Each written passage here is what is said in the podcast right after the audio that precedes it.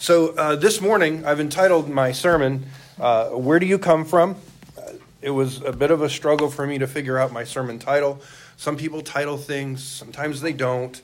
I struggle with a particular title. I'm like, that's just not going to work right. And, and so I, I, ended up coming up with that. But yet, when I wrote out my sermon, uh, I titled it, Who is Your Father? Right? So I got my title on my sermon different than what's on the liturgy as to where you come from. But essentially it's the exact same thing. Who's your father and where do you come from? Right? So imagine, if you would, Stonewall Jackson. Show of hands of any, everybody who knows, or at least familiar with, the man, General Stonewall Jackson. Okay. Imagine, if you would, he's leading this charge of some of the most loyal men. They loved him. he's re- leading them into the Battle of Bull Run. And this is where he gets his famous nickname from, Stonewall, because he was unmovable. It didn't matter what came at him, he wouldn't move. He'd charge out into the battlefield as if he knew there no bullet was ever going to touch him. And he said if it does then it's the will of god. I can i can die in my bed just as easily as i can die in the battlefield.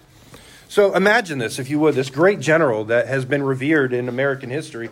He then goes on to lead the troops in shenandoah valley uh, in virginia which we know it's not really even an important state. Um, So he goes on and he leads these men into battle. He gets shot in the arm. His arm then has to be amputated, and he still doesn't die. He doesn't die from amputated arm going into battle. These are just two battles that I've mentioned the Battle of Bull Run and uh, Chancellorsville.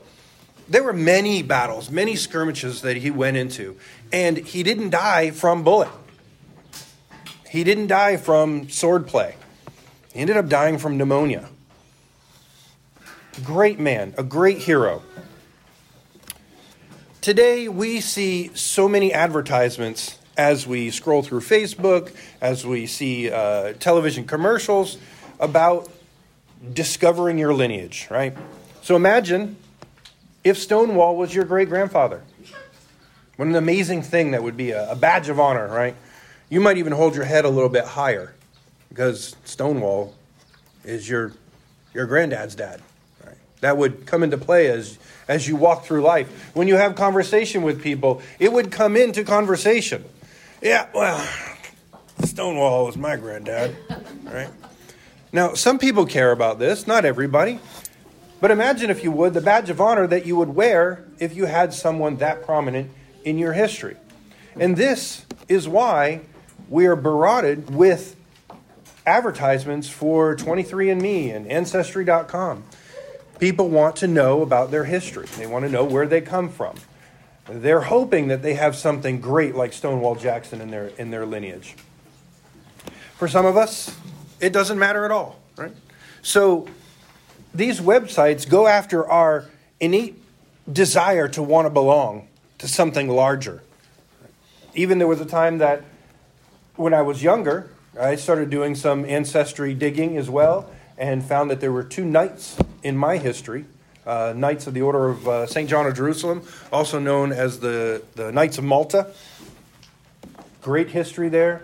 These men, name dropped, uh, were Foisys as well, and uh, I just thought it was just the coolest thing. I thought maybe I'm going to teach my kids the, the chivalrous code of the knight, right? And, and then they're going to walk around and they're going to have some uh, shiny badge of honor that their great great great grandfathers were uh, knights, noblemen, defending the sick at hospitals, so that when anybody came by, uh, they would.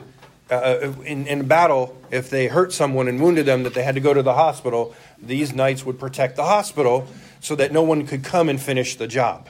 Right? So that was their job. They defended Jerusalem. so I thought, what an amazing thing. Now, it's done absolutely nothing for me. I have these really neat guys in my history, even if it was Stonewall Jackson. It does nothing for me. If my great grandfather was General George Washington, it does nothing for me. It might make a couple of people in my surroundings, when I talk to them, go, Ooh, that's so neat. You're related to a neat guy. But it does really nothing for me in the grand scheme of things. And it certainly doesn't do anything for me in the grand scheme of the heavenly and spiritual things. Amen? Not all of us care. I realize that. I care. I enjoy that. I like that. But you may go, who cares? You know, today's today. Uh, what do I care if my great grandfather was whoever? Or my great grandmother is the one who made the first flag for the United States. Like, it, it just doesn't matter to you, right? And it's okay. It doesn't have to. You don't have to be uh, an ancestry geek. But some do care about it. But it doesn't matter in the grand scheme of life where you come from or who your father is. So, if you could stand with me as we read the scripture this morning from John chapter 8. May the Lord bless the words of my mouth and the meditation of our hearts. In John chapter 8, starting verse 39, they, being the Jews, that, let me bring this in context here, we're still in the Feast of Booths. Remember, I mean, every week we segment our sermons, uh, but you got to remember that this just minutes before what Jesus is saying here, he had just stopped the men from stoning the woman who was caught in adultery. Just minutes before he forgave her sin. Right after that, Jews believed in him, and he said, I am the way, the truth, and the life, and you have to abide in me. If anyone comes to the Father, you're going to come through me, and I am the light of the world that lights every man. So many sermons can go on, but keeping in context, this is all squished into just a few minutes of conversation with Jesus and these men in the temple during the Feast of Tabernacles. So they answered him, Abraham is our father. Jesus said to them, If you were Abraham's children, you would be doing the works of, that Abraham did. But you seek to kill me, a man who has told you the truth that I have heard from God. This is not what Abraham did. You are not doing the works of your father. They said to him, we were not born of, no, he said, you are doing the works of your father. And they said, we are not born of sexual immorality. We have one father, even God. Jesus said to them, If God were your father, you would love me. For I came from God, and I am here. I came not of my own accord, but he sent me. Why do you not understand what I have said to you? Is it because you cannot hear my word? You are of your father, the devil, and your will is to do your father's desire. He was a murderer from the beginning and does not stand in truth, because there is no truth found in him. When he lies, he speaks out of his own character, for he is a liar and the father of lies. But because I tell you the truth, you do not believe me. Which one of you convicts me of sin? I tell you the truth. But you do not believe me. Whoever is of God hears the words of God, and the reason why you do not hear them is because you are not of God. The Jews answered him, We are not are we not right in saying that you are a Samaritan and that you have a demon? Jesus answered, I do not have a demon, but I honor my Father, and you dishonor me. Yet I do not seek my own glory. There is one who seeks it, and he is the judge. Truly, and truly I say to you, that if anyone keeps my words, he will never see death. And the Jews said to him, Now we know that you have a demon. Abraham died, and as did the prophets, and yet you say, If anyone keeps my word, he will never taste death. Are you greater than our father Abraham, who died, and the, and the prophets who died? Who do you make yourself out to be? Jesus said, If I glorify myself, my glory is nothing. It is my Father who glorifies me, and of him you say, He is our God, but you have not known him. I know him, and if you say that you that I do not know him, you would be a liar. But I do know him, and I keep his word. Your father Abraham rejoiced that he would see my day. He saw it and was glad. So the Jews said to him, You're not even 50 years old. How can you say that you've seen Abraham? Jesus said to them, Truly, truly I say this to you, that before Abraham was, I am. So then they picked up stones to throw at him, but Jesus hid himself and went out of the temple. This is the word of the Lord. You may be seated. So there's a lot going on here, right? Remember, you got to remember, we got to keep in context. I understand that week after week we, we have sermon and it's a little, it's something same but a little different because we're in the same book and we're going through this exegetically. Remember when he's speaking to these men, these are the men who believed in Jesus after he said, Let the first one who is without sin cast the first stone. These are the same men. Now they want to kill him. You remember the last time I spoke to you, I told you that these men were converted. It said that the Jews that believed in him asked him, and he said, If you abide in me, then you abide in the truth. So these men right here, moments before this conversation, believed in Jesus. They were new converts. We talked about being a new convert doesn't make you an educated convert, it makes you new. They still had a road of sanctification to go. But Jesus puts them to a test and sees just exactly how new or actual are they actually converts. He knew, he needed them to understand. So, why the Pharisees and these Jews were so concerned with being a part of Abraham? Right? You remember I said if we were part of Stonewall's history, we'd have some pride in that. Abraham was the father of the Jewish faithful people. And they took it very serious that they were of pure bloodline from Abraham. And Jesus didn't deny that. He said, I know that you are. I know that you are from Abraham. But you don't do the things that Abraham did. You do the things of your father, the devil.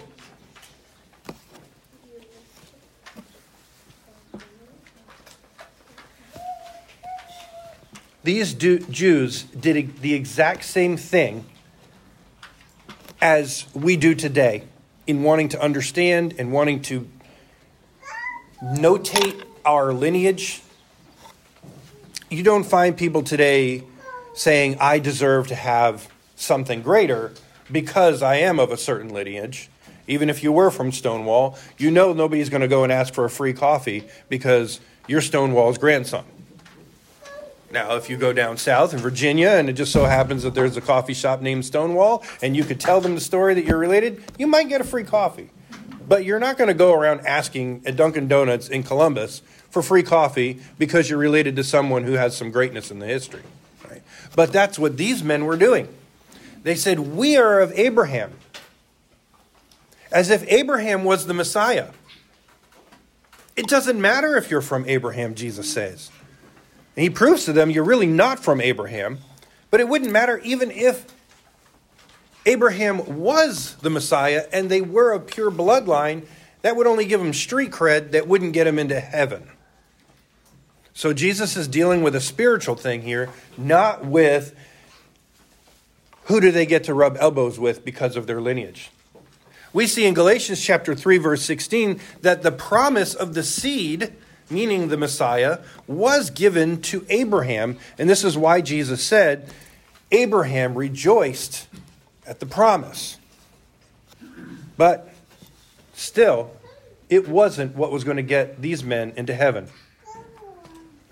So these were the same men just a short time ago in the conversation. They were new converts but they didn't understand. They were still clinging to old ways and, under, and old understandings. And this is why they stepped out into the prideful area of saying, well, because Abraham's our father, and now we believe in you, well, we're like doubly insured that we get heaven.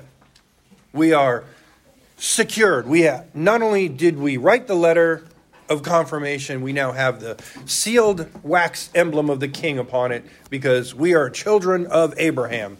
Signed, sealed, delivered we're good to go. Jesus addresses this and says, You're not. You're not children of Abraham, and you're not good to go. When in the course of personal evangelism, when you talk with people, we'll have what's called a paradigm shift. You're having good conversation, and then you start to get the pushback. And in that pushback, you have to push back. You don't have to be a jerk, but you have to state the truth. And this is where a lot of a lot of Christians just bow out and go, oh, well, okay, yeah, I guess that's how you see that. It's okay to say, hey, we agree to disagree. This is how I see this. The Bible tells me that if you're not born again, you will not go to heaven. Just because you've given to charity doesn't mean you're going to heaven. And you can disagree with that all you want. But this is what I believe, and I believe it's coming from the Bible, and the Bible is true. And then they can spout whatever they want. But oftentimes we just recluse and go, okay, I don't want the confrontation. I don't want the friction. Let me just kowtow and say, uh huh, okay, yeah, hey, good job. Yeah, keep up the good work. And then try to segue away from that conversation in hopes that we don't get any further friction. Friction's good. Friction refines you. Friction enlarges your borders. It gives you a sense of uh, honor when you have friction for the right reasons. When you are defending God and His Scripture, you will have that sense that you have done well, and your Father in heaven is excited about that. this was a test for these particular converts. Excuse me. This test was for these men to see that they are not who they're claiming to be just because where they claim to come from. Amen? So when somebody becomes a new believer, how do we determine someone has actually been born again? It's a big question, right? We don't want to judge anyone's experience with Christ. We don't want to judge whether they're going to heaven or not. But how do we determine if somebody is truly a disciple of Christ? Well, Jesus says you have to abide in me. Remember last week's sermon? Well, the week before. You have to abide in me. So if someone isn't abiding in Christ and they say, "Oh, I believe Jesus," you know, I believe he's he is God. Okay. Are you abiding in him? Are you steadfastly loving and devoted to what he has to say? How he says we are to conduct our lives? So there are earmarks of Christians. The Bible says that they knew that they were Christians, and they first called them Christians because of their love for one another. They were Christ like. Think back in ancient times, it's very different than it is today. There wasn't a whole lot of free love going around. I don't mean free love like hippie era, I just mean people didn't show love like love is shown today. It was a shocker to them that these people who were also before they were called Christians, they were called the people of the way. These people of the way were showing love to one another, and they cared about each other, and they cared about the goings on of their neighbor. And this is part of our liturgy that we don't want to do harm to our neighbor. We want our neighbor to be successful. We want our neighbors to be profitable. And we want to do anything we can to help them and pray for them to encourage that. This is something very, very particular Christ like. You don't find this in Buddhism. You don't find this in Hinduism. You don't find this in, well, you would find it in, in Muslim. They take care of one another really quite well. But remember, the Muslims are very closely related to the ancient Jews and the way they do things. So it's a, it's a way in which taking community, Jews do very well in community. It's a way of taking community and showing love to one another. But they were very surprised and they said, These people are like that guy Christ. They show love to one another. So this was the earmark of a Christian during that time. How do we earmark Christians today? Well, there are many ways, right? And we don't get in a list. There isn't a checklist. There isn't a way you can say, okay, he is definitely Christian. You just put your faith and trust that somebody who claims Christianity is actually doing things like Christ. It's not your place to say, no, you're not. You parted your hair different than I do and I know I'm godly. I don't have it here.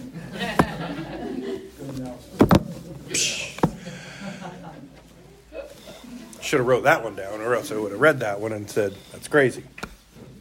You do things differently than I do. You got hair. You're not of God. We know Elijah was bald, and that's godly. Baldness is godliness. You're all sitting right now.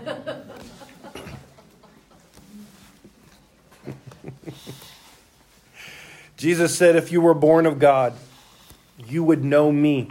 You would love me, but rather because you're not, you seek to kill me. And this proves that you are of your father, the devil. Because Abraham rejoiced in the fact that the Messiah would come from his lineage, from his seed. His children, somewhere down the line, would be the Messiah. Now, that's something you could, you could wear as a badge of honor It still doesn't do anything for you spiritually, but wow, what a cool thing to say from the lineage.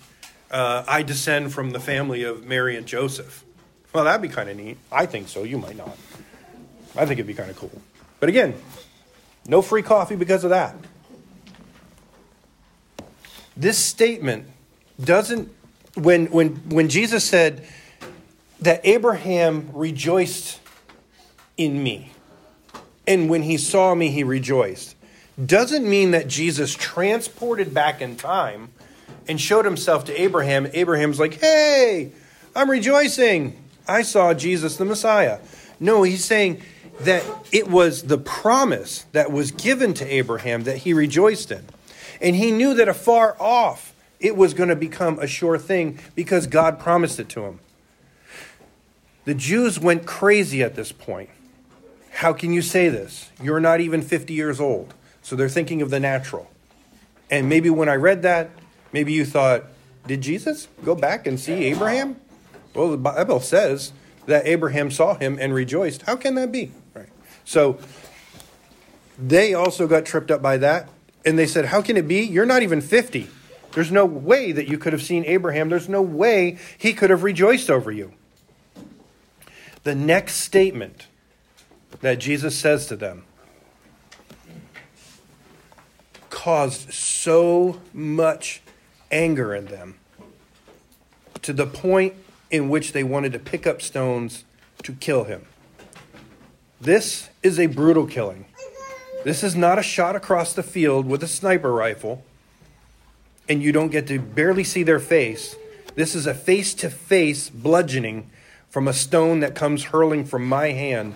This is a brutal way to want to kill someone. And they got to that point because of what he said. Now remember, where are they going to find these stones? Ironically, they're in the temple still, the court of women where Jesus addressing on the Feast of Tabernacles. These stones that they're about to pick up are the exact same stones that the men dropped when Jesus said, He who is without sin cast the first stone. They're in the temple. The temple floor is made of mosaic tile. They don't just have stones laying around. He's not in the countryside.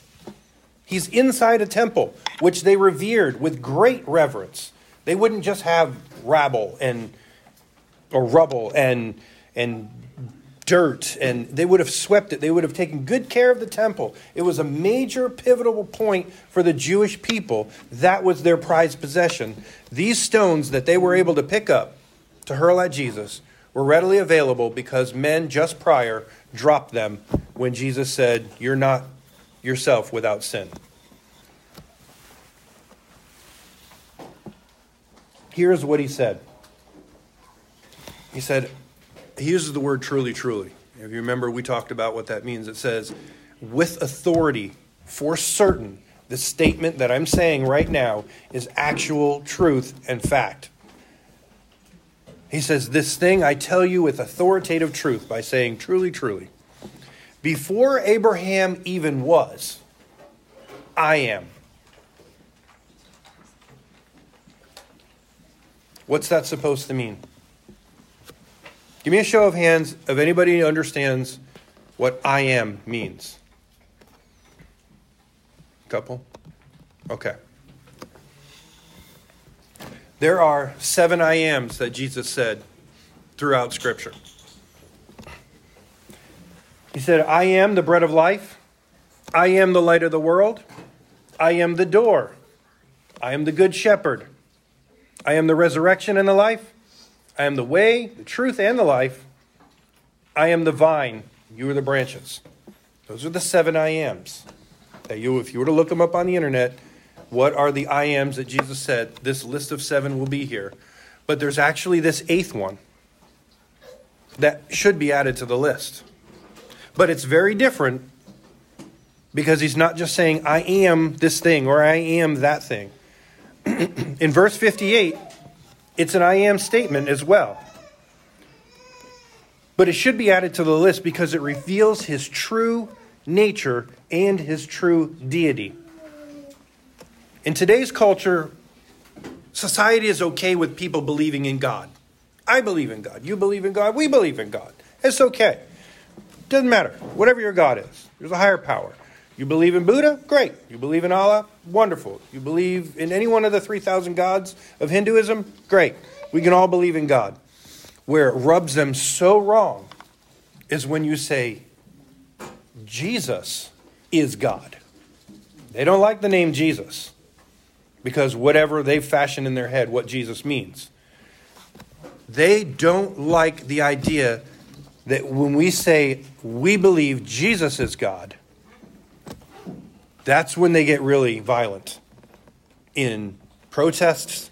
That's when they get violent in public. When you say the name Jesus, very specifically, you could walk through your job site, you could walk through your office. I believe in God, went to church on Sunday so we could pray to God. There's no friction at all. You walk through and be like, I love Jesus. Sunday I went to go and worship Jesus. All of a sudden, you become that guy. You're that guy. You're the weird guy. You're the guy that hates us all. He hates everybody because we're not going to church with him. They have these preconceived notions of what Jesus is. And so did these guys as well. Remember, it said they believed in him. How did they believe in him? Did they believe that he was the Messiah? Did they believe that he was the one true God, the everlasting? Certainly not. They didn't believe that he was that. But when he says this, he checks their understanding. In Exodus chapter 3, verse 14, after God gave Moses the go ahead to go back to the people and say, This is when they were in bondage. And Moses was to go and tell the people of Israel that they are to follow him because God has heard their cries. And he is going to take them out of bondage and he's going to bring them to the promised land. They already knew about the promised land. They already knew about it. It was a promise that they've been holding on to for 400 years. They weren't sure when it was going to happen, but they knew about it. Now Moses is supposed to go, and Moses goes, What am I supposed to go say to them? I was a prince of Egypt just the other day, and I'm going to go tell them to follow me out of slavery? How is this even going to be a possible thing, Lord? And God tells them, Tell them, I am sent you. And they will understand that I am is the one who's sending you, and they will know what that means, and they will follow you. And he did. And he went and he said, I am has sent me to you. And they followed. It was a little friction for him, but the children of Israel followed him after that. This is what Jesus was tapping into. It's easier to, say, I'm the bread of life. I'm the door. I'm the good shepherd, right? These are all good things. I can be a good shepherd. For those of you guys who have livestock, you understand how it is to be good to them, to care for them. It's not hard for you to say, I'm a good shepherd. You could even say, I'm the good shepherd, right? You could. When Jesus says, I am before Abraham was, he's tapping into the Exodus statement where God said, Tell them I am sent you. This enraged them. Because what Jesus is telling them, he's saying, I am the one true God of the cosmos and beyond. I am the creator of all things. I am the one who you and your forefathers have been worshiping for centuries. I am the God over the whole earth. They don't like that. But he is just that one. He is the Logos. He is the one that created all things, the second person of the Trinity, the deity within this man Jesus, who could be cut and bleed, but what was inside of his spirit and soul was the deity of the Godhead in one. He is that one. Jesus took these men from believing in him all the way over to wanting to kill him in just a matter of minutes.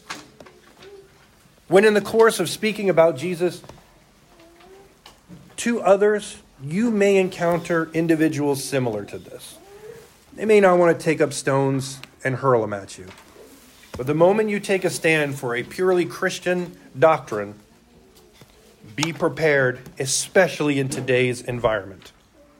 They are going to go woke on you quicker than anything. They're going to give you all of their philosophies that are trash and smell like swill, and they're going to want you to accept them. And when you stand for Christ and what Christ has said in His Word and biblical precepts, they're going to hate you. When I was a younger Christian, I remember wondering to myself, why is it that nobody hates me? I must not be doing things right. The Bible says they're going to hate you for my namesake. And it bothered me.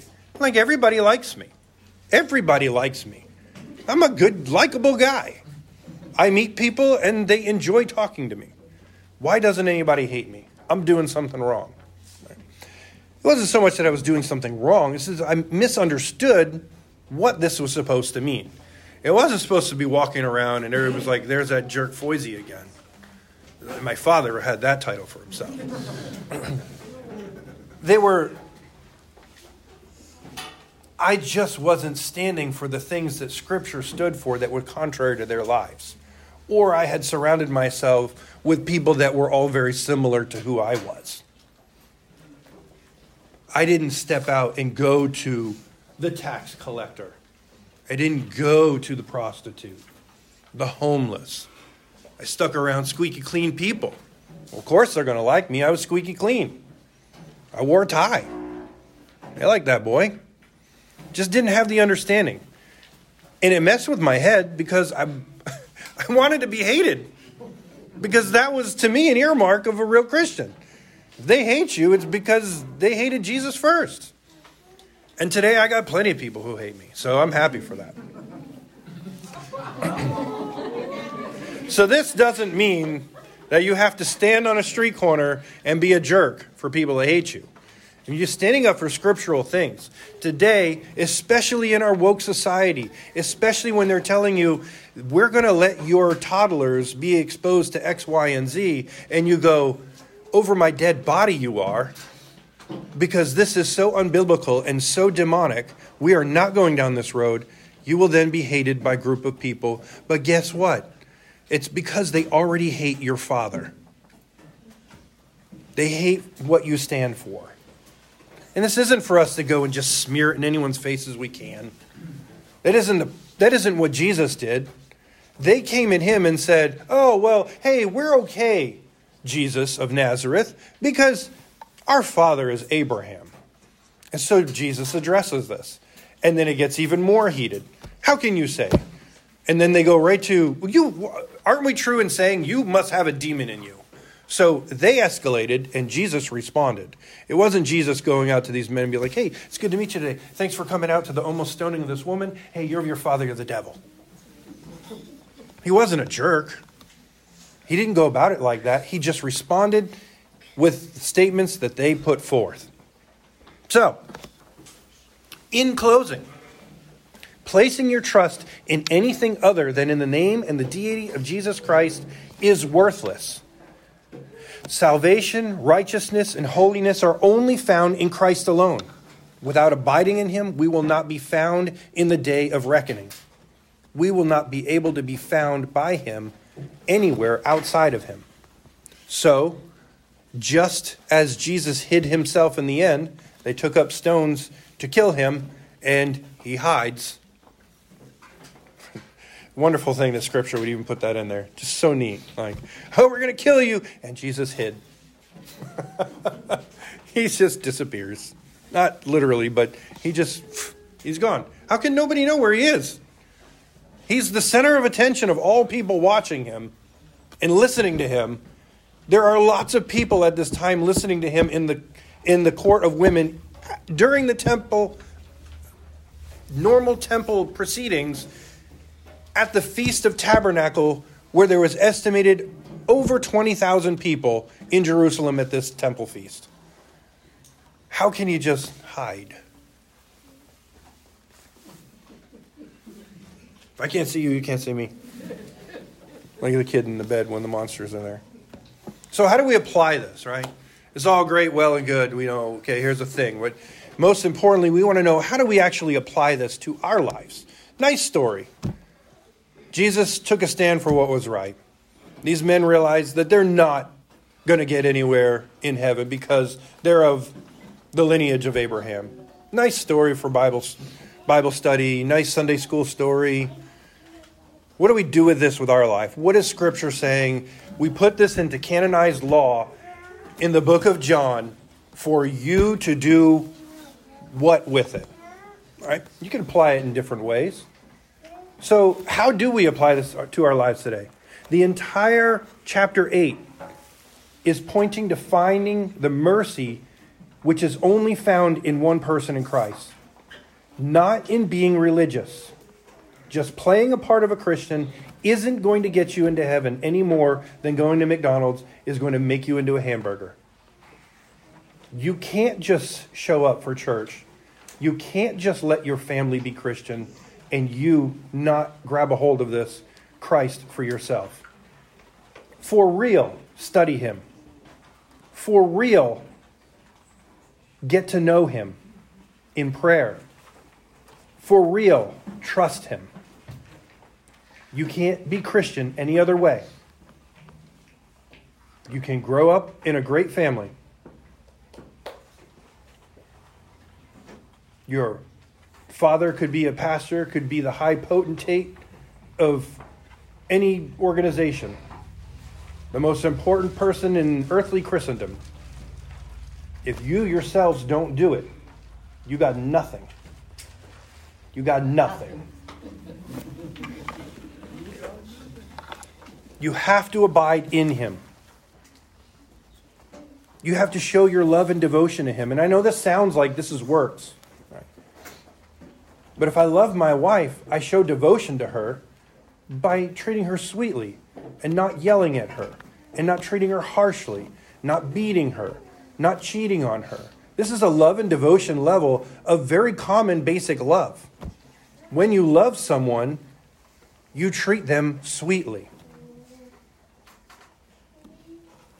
when we love Christ, we ought to get to know who he is. He's just not someone we're married to once a week. We don't just see him on Sunday morning and say, High five, glad you're here for me, like a lawyer on retainer. I'll reach out to you when I need you. It is to be a life of devotion where we abide in him. Amen? You can only see heaven by being born again and remaining in him with a life of devotion to his his his teachings and trying to make them into your life. I was speaking with a brother yesterday and we go, What is an earmark of a Christian? Well, someone who is really doing this right is a person who gets their Bible open. And when they see something, they go, Is that me? Am I doing that? No, I don't think I am. Am I being merciful? Am I being long suffering? Am I being patient? Am I being gentle? Am I being loving? Hmm, I'm, I, I have to admit, I'm not. Okay, so what are you going to do with that? Well, I'm going to pray that God would make that a part of who I am, that He would conform me into the image of His Son. And then you take on the image of Christ, and therefore you become like Christ, and that's when you have the title of Christian, because you are like Christ when you make this thing real and it's a part of your it's a part of your life. I'm not going to go into the pressures placed upon you. Make it or every day. Give it your 110%. People who do that, they only place a pressure on you that none of us can adhere to. Make Christ a part of your life. If you go through a day and you didn't acknowledge him greatly because you were so busy, you're not a sinner bound for hell. You just need to take that moment and go, no time like the present to start again and start your devotion again. Say, Lord, forgive me. Lord, make me into who you want me to be. Let the words that I read in your scripture become a part of my life and who I am so that I can be more like your son and that more people will come to know you because I am more like him. Then you will then become like your father and you will know where you come from. Amen. Let's pray.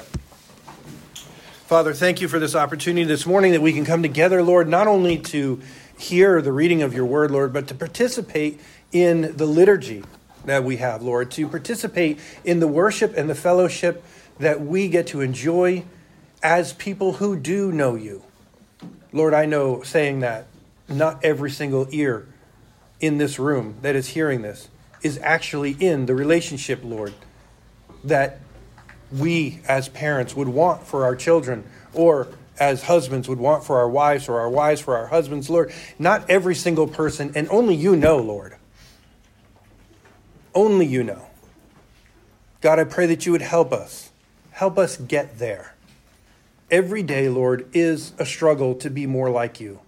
Every day is literally one foot in front of the other. And God, I pray that you would give us the strength to do it when it's scary, give us the strength to do it when it seems impossible. Because being like a man who can walk on water and walk through walls seems impossible to me. But Lord, your scripture says I can be like him as he walked on this earth. Lord, fashion that within me, fashion that within my brothers and sisters this morning. As we partake of communion, Lord, let us remember what Christ did on the cross, not just for the people then, but for us today.